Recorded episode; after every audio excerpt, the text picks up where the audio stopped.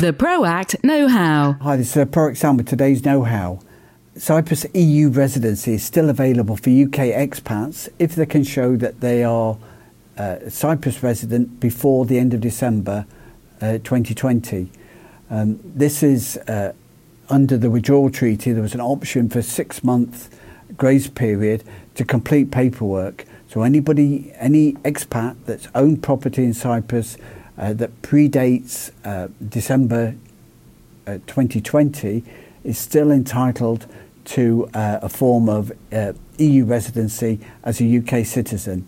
Uh, but that deadline runs out at the 30th of June. It's not likely to be extended because it's not a, a subject to COVID regulations, it's subject to the withdrawal treaty.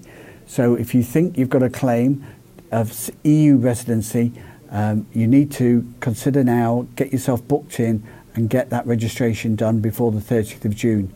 For more information, contact us at proactpartnership.com. The ProAct Know How. Brought to you by ProAct.